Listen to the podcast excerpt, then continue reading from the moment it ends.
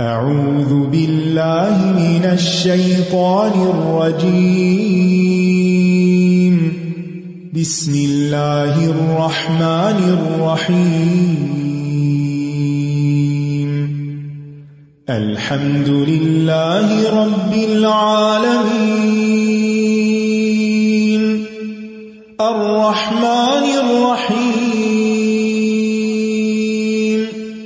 مالك يوم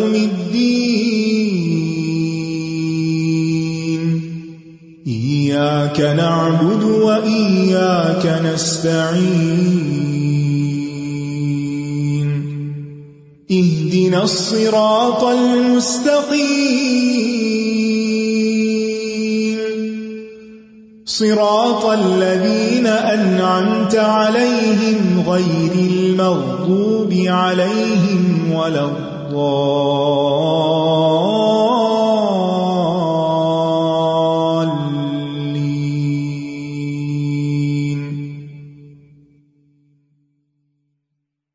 السلام علیکم ورحمۃ اللہ وبرکاتہ۔ نحمد ونسلی علی رسول کریم اما بعد، فاعوذ باللہ من الشیطان الرجیم، بسم اللہ الرحمٰن الرحیم ربش رحلی صدری ویسر لی امری وحل العقدم السانی یفقہ قولی۔ ليس البر أن تولوا وجوهكم قبل المشرق والمغرب. قبل المشرق والمغرب، ولكن البر من آمن بالله واليوم الآخر والملائكة والكتاب والنبيين. والنبيين وآتى المال على حبه ذوي القربى واليتامى والمساكين وابن السبيل وابن السبيل والسائلين وفي الرقاب وأقام الصلاة وآتى الزكاة والموفون بعهدهم إذا عاهدوا. والصابرين في البأساء والضراء وحين البأس. أولئك الذين صدقوا وأولئك هم المتقون. ليس البر ان تولوا وجوهكم قبل المشرق والمغرب۔ نیکی یہ نہیں ہے کہ تم اپنے چہرے مشرق یا مغرب کی طرف کر لو۔ جیسے کہ آپ کو معلوم ہے کہ چند آیات قبل تاکیدی حکم آیا کہ نماز کی ادائیگی کے وقت چاہے گھر پر ہو، چاہے گھر سے باہر ہو، قبلے کی طرف رخ کرو۔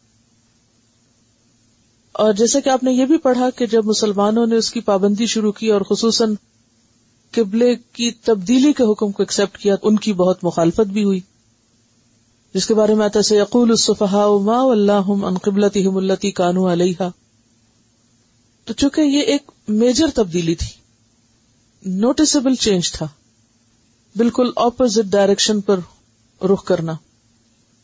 تو اس سے معاشرے کے اندر قبلہ کا تعین یا تبدیلی قبلہ ایک موضوع بن گیا ایک ٹاپک بن گیا۔ پتا نا کہ جب بھی دنیا میں کوئی چینج آتا ہے تو ہر شخص کی زبان پر پھر کیا بات ہوتی وہی بات ہوتی ہے، کوئی حکومت تبدیل ہو جائے مثلا۔ تو یہ تو صرف حکومت تبدیل نہیں ہو رہی تھی، بلکہ قبلہ تبدیل ہو رہا تھا۔ مرکز عبادت تبدیل ہو رہا تھا ڈائریکشن چینج ہو رہی تھی۔ تو آپ سوچ سکتے ہیں کہ پھر ہر زبان پر کیا گفتگو ہوگی؟ تو عموماً جب اس قسم کی تبدیلیوں کا بہت ذکر کیا جاتا ہے، تو اس کا ایک نقصان بھی ہوتا ہے۔ یعنی جب آپ ایک ہی بات کو موضوع گفتگو بنا لیں، تو نقصان کیا ہوتا ہے؟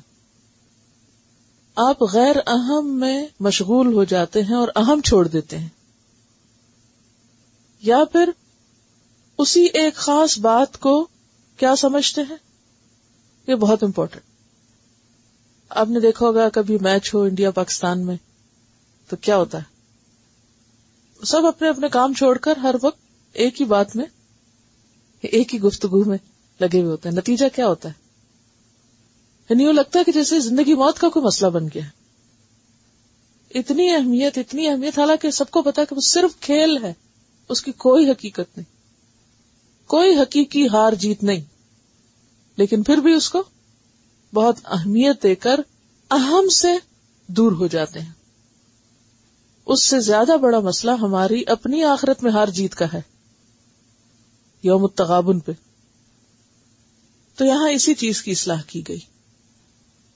کہ نمبر ایک، تبدیلی قبلہ ایک اہم واقعہ ضرور ہے، لیکن اس سے بھی اہم بہت سی چیزیں ہیں جو کرنے کی ہیں۔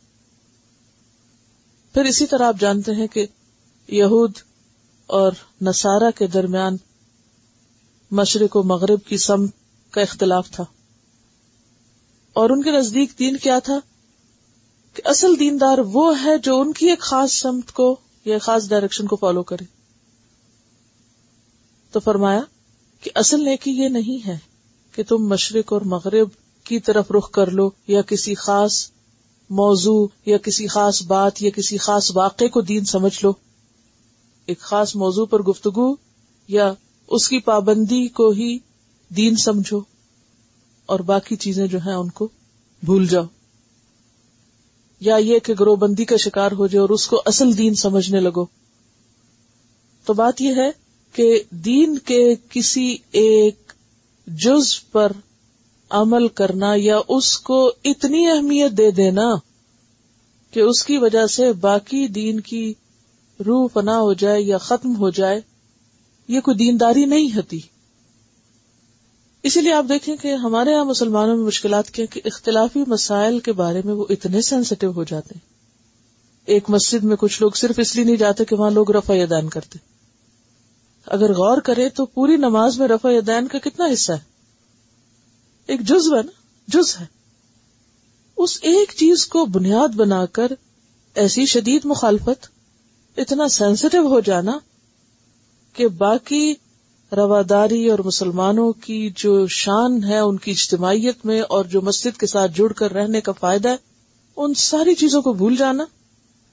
یہ کہے کہ دینداری ہے۔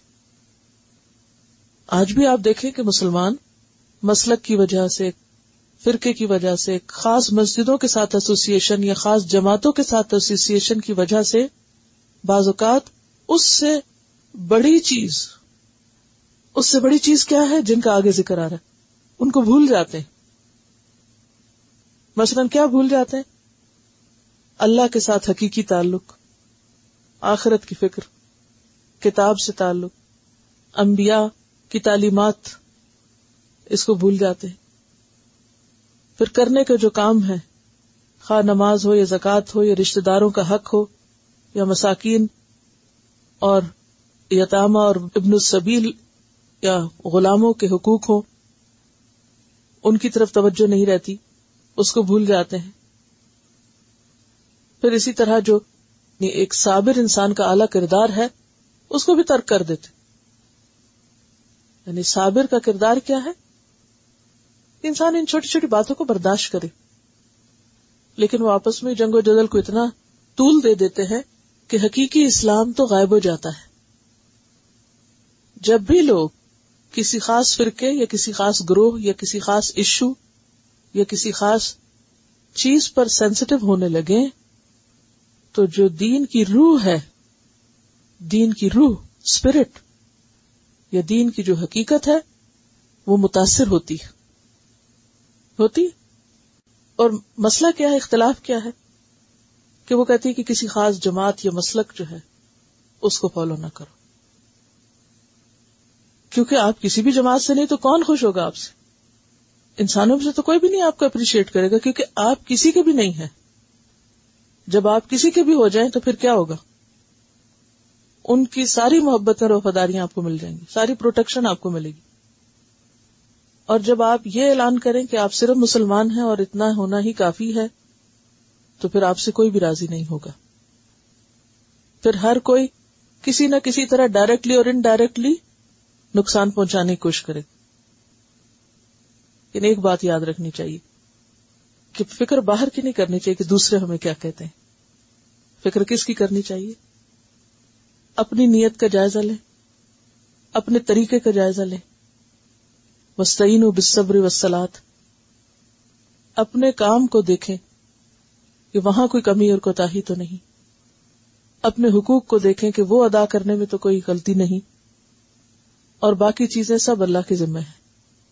وہ خود ہی دفاع کرتا ہے، وہ خود ہی پروٹیکٹ کرتا ہے، وہ خود ہی ایسے لوگ پیدا کرتا ہے کہ جو ان چیزوں کو سنبھال لیتے ہیں۔ اب بات یہ ہے کہ یہاں پھر نیکی کس کو کہا جائے بڑی اہم آیت ہے یہ۔ امت مسلمہ کی تربیت کے لیے اور دین کے کام کے لیے اور دین کی تعلیم کو عام کرنے کے لیے اور اقوام عالم تک اسلام کا پیغام لے جانے کے لیے ضروری ہے کہ انسان کے اندر نیکی کا جو اصل کانسیپٹ ہے یا نیکی کا جو اصل تصور ہے وہ واضح ہو۔ تو یہاں پر دو چیزیں ہمارے سامنے رکھی گئی۔ ایک لکیر کھینچ کے دو چیزیں۔ ایک ہے کسی مشرق یا مغرب سے آپ چمٹ جائیں، کسی ایک کے ہو جائیں، کسی ایک ڈائریکشن میں اپنے آپ کو فکس کر لیں کہ بس میری تو ساری لائلٹیز اور وفاداریاں فلاں گروپ کے ساتھ ہیں اور باقی مسلمان میرے کچھ نہیں لگتے۔ کیونکہ اگر لگتے ہوتے تو اتنی مخالفت تو نہ کرتے۔ ہاں؟ کیونکہ مخالفت کی بھی حدود ہوتی ہے نا۔ کوئی اخلاق ہوتا ہے، کوئی طریقہ ہوتا ہے، کوئی دلیل ہوتی ہے اس کے پیچھے۔ تو ایک طریقہ کیا ہے کہ آپ ایک خاص ڈائریکشن ایک خاص گروہ اور ایک خاص سمت اور ایک خاص کام اور ایک خاص موضوع کے ساتھ اپنے آپ کو بس وابستہ کر لیں۔ اور دوسرا کیا ہے؟ یہ لاکن البرا کے بعد سارے کام جو ہیں، ان ذمہ داریوں کو نبھائیں۔ پہلا طریقہ بہت آسان ہے۔ آپ ایک گروہ میں شامل ہو گئے۔ اور پھر اس سے پہچانے گئے آپ۔ اور پھر وہی آپ کی پہچان کافی ہے کیونکہ بہت سے لوگ صرف اس پر ہی بہت خوش ہو جاتے ہیں کہ ہم فلاں سید خاندان سے مثلاً، یا فلاں بزرگوں کی اولاد میں سے ہیں، یا فلاں کی جماعت میں سے ہیں، یا فلاں کے پیروکار ہیں، یا فالوورز ہیں، یا خود کچھ کریں یا نہ کریں۔ وہ اسی کوئی نیکی سمجھ لیتے ہیں کہ ہم فلاں ہیں۔ وہ ایک خاص ٹائٹل جو ہے نا، بس وہ کافی سمجھ لیتے ہیں اپنے لیے۔ بھلے وہ کوئی بھی ٹائٹل ہو۔ تو یہ نیکی نہیں ہے کہ آپ کسی ایک جھنڈے کے نیچے پہ جمع ہو جائیں بھیڑ کی طرح اور آپ سمجھے کہ ہم اب نجات یافتہ گروہ ہو گئے۔ اصل میں تو ہر انسان کو انڈیویجلی پرکھا جائے گا کہ وہ کر کے کیا آیا۔ کسی ایک کام کے کرنے سے جان نہیں چھوٹے گی۔ یہ سب کچھ کرنا پڑے گا جو بتایا جا رہا ہے۔ اس کو عربی میں کہتے ہیں الاسلاح الشامل۔ کیا مانا الاسلاح الشامل؟ شامل کا کیا مطلب ہوتا ہے؟ انکلوڈیڈ یعنی جس میں یہ سب کچھ انکلوڈ کرتا، اصل مسلمان وہ ہوتا ہے جس میں یہ ساری باتیں ہوتی ہیں۔ آج کل ہم مسلمان بھی مسلمان کیسے ہیں کہ ہم سمجھتے ہیں کہ چونکہ ہم مسلمان گھرانے میں پیدا ہو گئے، نام ہمارا مسلمان ہے۔ مسلمانوں کے گھر سے یا گروہ سے ہمارا تعلق ہے، وہ کافی ہے۔ کافی۔ بس اسی کی بنیاد پہ ہم جنت میں سب چلے جائیں گے۔ یہی سمجھا ہوا نا؟ اکثریت یہی سمجھتی ہے کہ چونکہ ہم مسلمان ہیں، اس لیے ہم جنت میں ضرور جائیں گے۔ یہود بھی یہی کہتے تھے کہ چونکہ ہم چنی ہوئی نسل ہے اللہ کی، لہذا ہم تو جنت میں جائیں گے ہی جائیں گے۔ اللہ تعالیٰ کیا بتا رہے ہیں؟ کہ ولا کنل بر نیکی تو یہ ہے، یہ سب کچھ کرنا ہے۔ اور پھر آپ دیکھیں کہ اتنی جامع آیت ہے کہ جس میں ایمانیات بھی ہیں، عبادات بھی ہیں اخلاقیات بھی ہیں اور معاملات بھی ہیں۔ ساری چیزیں اس میں شامل ہیں۔ یعنی ایک پورا وسیع تصور دیا گیا ہے دین کا کہ کسی خاص گروہ سے تعلق تمہاری نجات نہ کرا سکے گا جب تک۔ اچھا اس کا یہ مطلب نہیں ہے کہ کسی گروہ میں آپ شامل ہی نہ ہو ٹھیک ہے۔ اگر آپ کسی گروہ کے ساتھ مل کے کوئی کام کر رہے ہیں اور آپ آرگنائزڈ وے میں کر رہے ہیں، کرتے رہے لیکن وہ صرف ایک انتظامی ضرورت ہو، نہ کہ آپ پورا دین ہی اس کو سمجھیں۔ انتظامی ضرورت کیا ہوتی ہے کہ مثلاً کچھ لوگ مل کے سوشل ورک کا کام کر رہے ہیں۔ آپ ان کے ساتھ مل جاتے ہیں کہ میں بھی آپ کے ساتھ ہوں۔ وہ ایک گروپ ہے یا ٹیم ہے یا جماعت ہے یا کچھ بھی ہے، کچھ بھی کہہ لے، کوئی بات نہیں۔ ہاں؟ ہمیشہ لائک مائنڈیڈ لوگ یا ایک جیسے انٹرسٹ رکھنے والے لوگ اکٹھے ہوتے ہیں ڈزنٹ میٹر لیکن وہاں اکٹھے ہو کر آپ یہ کہیں کہ جو باقی ہیں وہ تو کوئی نیک ہے ہی نہیں، وہ تو کسی کام کے نہیں۔ کون ہدن او نسارا تحت دو صرف ایک خاص نام کے ہوگے تو ہدایت پاؤ گے۔ تو یہ تصور اسلام میں ہے ہی نہیں کہ ہدایت کسی خاص نام سے ہے یا کسی خاص گروہ سے ہے۔ اگر آپ کو اللہ نے ایک نیکی کی توفیق دی ہے اور دوسرا کسی اور طرح سے دین کا کام کر رہا ہے۔ مثلاً بعض الحمد للہ مسلمانوں کی جماعتیں ایسی ہیں کہ جو بہت دین پھیلا رہی ہیں، مثلا آپ تبلیغی جماعت کو دیکھیں، جگہ جگہ جاتے ہیں، دین پھیلاتے ہیں، اسی طرح اور بھی دینی جماعتیں ہیں۔ ہر ایک اپنے اپنے طور پر کچھ کر رہا ہے۔ لیکن اب یہ سمجھنا کہ چونکہ ہم اس جماعت سے لہذا جو اس میں نہیں وہ تو کچھ ہے ہی نہیں، یہ پھر درست نہیں رہتا۔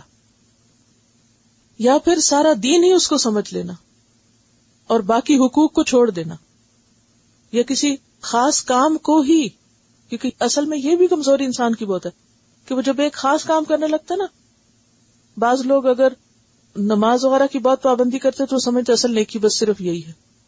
بعض لوگ اگر خدمت خلق کر رہے ہیں، سوشل ورک کر رہے ہیں، تو وہ سمجھتے ہیں اصل نیکی تو یہی ہے، نمازیں نہ بھی پڑھی تو کیا فرق پڑتا ہے؟ بعض لوگ کوئی اور تبلیغ کا کام کر رہے تو وہ سمجھتے ہیں کہ یہی کافی ہے، گھر والوں کے حقوق نہ بھی دیے تو کوئی فرق نہیں پڑتا۔ نہیں۔ یہاں پر آپ دیکھیے کہ کس کس چیز کی طرف توجہ دلائی جا رہی ہے۔ اور یہ میں نہیں آپ سے کہہ رہی۔ اللہ تعالیٰ نیکی کا معیار قائم کر رہے کہ کس کو نیکی کہا جائے گا؟ اور پھر آپ دیکھیے کہ البر جو ہے، اس کا روٹ بے رے رے ہے اور اسی سے لفظ بر ہے، جیسے جنگل کا تصور۔ جنگل میں آپ دیکھیں کوئی بڑے درخت ہوتے ہیں، کوئی چھوٹے چھوٹے پودے ہوتے ہیں، کوئی چڑھنے والی بیلیں ہوتی ہیں، کوئی رنگا رنگ کے پھول ہوتے ہیں۔ اسی طرح کچھ نیکیاں بڑے بڑے درختوں کی طرح کچھ چھوٹے پودے ہیں، کچھ گھاس ہے۔ کوئی کسی طرح کا پھول ہے؟ کوئی کسی طرح کا پھول ہے؟ یعنی ملٹی ڈائمینشنل ہے، نیکی مختلف طریقوں سے کی جا سکتی ہے، اس کے کئی رنگ ہیں، کئی روپ ہیں۔ تو کسی ایک رنگ کو اختیار کر کے یہ کہنا کہ یہی رنگ اصل رنگ ہے، نہیں، اصل بات یہ ہے کہ سبغت اللہ اصل رنگ ہے۔ جو نظر نہ آئے تو بھی نظر آئے یعنی انسان کے اخلاق اور کردار میں وہ چیز نظر آئے کہ واقعی وہ ربانی ہے، اللہ کا بندہ ہے۔ فرمایا کہ نیکی پھر کیا ہے؟ نیکی کسی ایک خاص ڈائریکشن ایک خاص گروپ ایک خاص کام، ایک خاص موضوع، ایک خاص چیز کے ساتھ لگ چمٹ جانا ہی نہیں۔ مشرق و مغرب سمبولک بھی ہے یہاں۔ ٹھیک ہے نا؟ نیکی کیا ہے پھر؟ نیکی یہ ہے کہ جو اللہ پر ایمان لے آئے، اللہ والا بن جائے۔ اللہ سے ایسا تعلق قائم ہو جائے کہ انسان اللہ کو اپنا سب کچھ بنائے۔ والذین آمنوا اشد حبا للہ اٹھتے، بیٹھتے، چلتے، پھرتے، نفع، نقصان، ہر حال میں اس کے دل پر سب سے زیادہ کس کا خیال شاید وہ اللہ کا۔ یہ بات کہاں پڑی آپ نے پیچھے؟ یہ ضروری ہے کہ نہیں ہے؟ والذین آمنوا اشد حبا للہ اسی میں چند آیت پیچھے آپ گزار چکے یہ گزر چکا 165 آیت میں یہ بات آپ پڑھ چکے ہیں۔ اور اگر اللہ کی بجائے کسی اور کا، کسی اور، بھلے وہ خاص ڈائریکشن ہو یا گروپ ہو یا انسان ہو یا کوئی بزرگ ہو یا کوئی بھی ہو، اس کا خیال آپ کے دماغ پہ اس طرح چھایا ہوا ہو اور دل پہ اس طرح چھایا ہوا ہو جیسے اللہ کا ہونا چاہیے، تو پھر یہ کیا چیز ہو گئی؟ آمن باللہ۔ میں نے آپ کو لفظی وضاحت میں بتایا تھا کہ آمنا کے بعد کیا آ رہا ہے؟ بے کا سلا آ رہا ہے۔ جس کا کیا مانا ہے؟ اطمینان، استقرار۔ یعنی تصدیق تو ہے ہی۔ ایمان تصدیق کرنے کا نام ہے، لیکن اس کے ساتھ اطمینان، استقرار، جس کا کہتے ردی تو بلّہ ربن۔ میں اللہ کے رب ہونے پہ راضی ہو گئی۔ میرا رب جو میرے بارے میں فیصلہ کر، جیسا مجھے رکھے میں اس پر راضی۔ یہ ہوتا ہے ایمان باللہ۔ ول یوم آخر اور یوم آخرت پر ایمان رکھے۔ کیا مطلب ہے اس کا؟ کہ انسان دنیا کی بجائے آخرت کو ترجیح دے۔ اب یہ نہیں کہا کہ دنیا پر ایمان لاؤ۔ آخرت۔ اب آپ سوچ رہی ہوگی کہ میں دنیا کو بیچ میں کہاں سے لے آئی ہوں کیوں لائی اصل میں آخرت کا اپوزٹ کیا ہے؟ جی اس لیے لائی ہوں دنیا۔ کہ آخرت کا اپوزٹ دنیا ہے۔ ہمیں کیا کہا گیا؟ آخرت پر ایمان لاؤ۔ گویا، آخرت پر فوکس کرو۔ آخرت پرائرٹی ہو۔ دنیا کی بجائے آخرت کو مسئلہ سمجھو۔ ہم کس کو مسئلہ سمجھو آخرت پر ایمان کا کیا مطلب ہے؟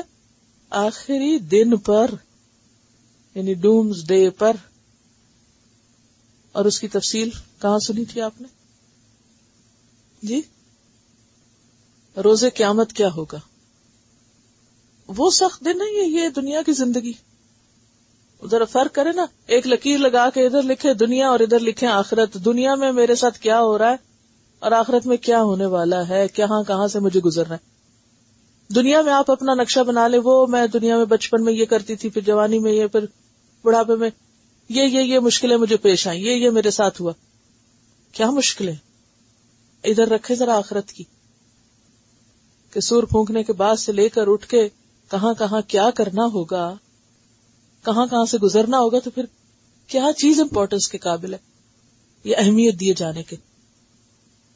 ذرا ایمان بالآخرت کا معنی کیا ہے کہ انسان دنیا سے زیادہ آخرت کو اپنا مسئلہ سمجھے، تبھی سارے کام ٹھیک ہو سکتے ہیں۔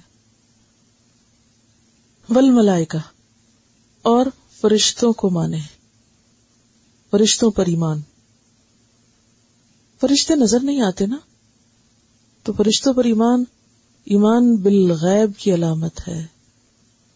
یعنی ایمان بالغیب کا حصہ ہے یا ایمان بالغیب کا اظہار ہے کہ یارب تجھے مانتا ہوں اور جس کو تو ماننے کے لیے کہتا ہے ان کو بھی مانتا ہوں۔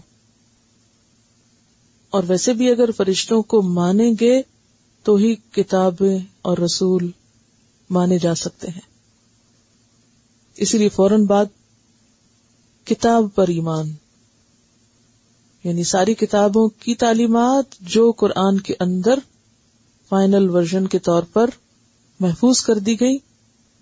ان سب کو بھی مانتا ہوں۔ اور پھر آپ یاد رکھیے، اطمینان، استقرار، دو لفظ۔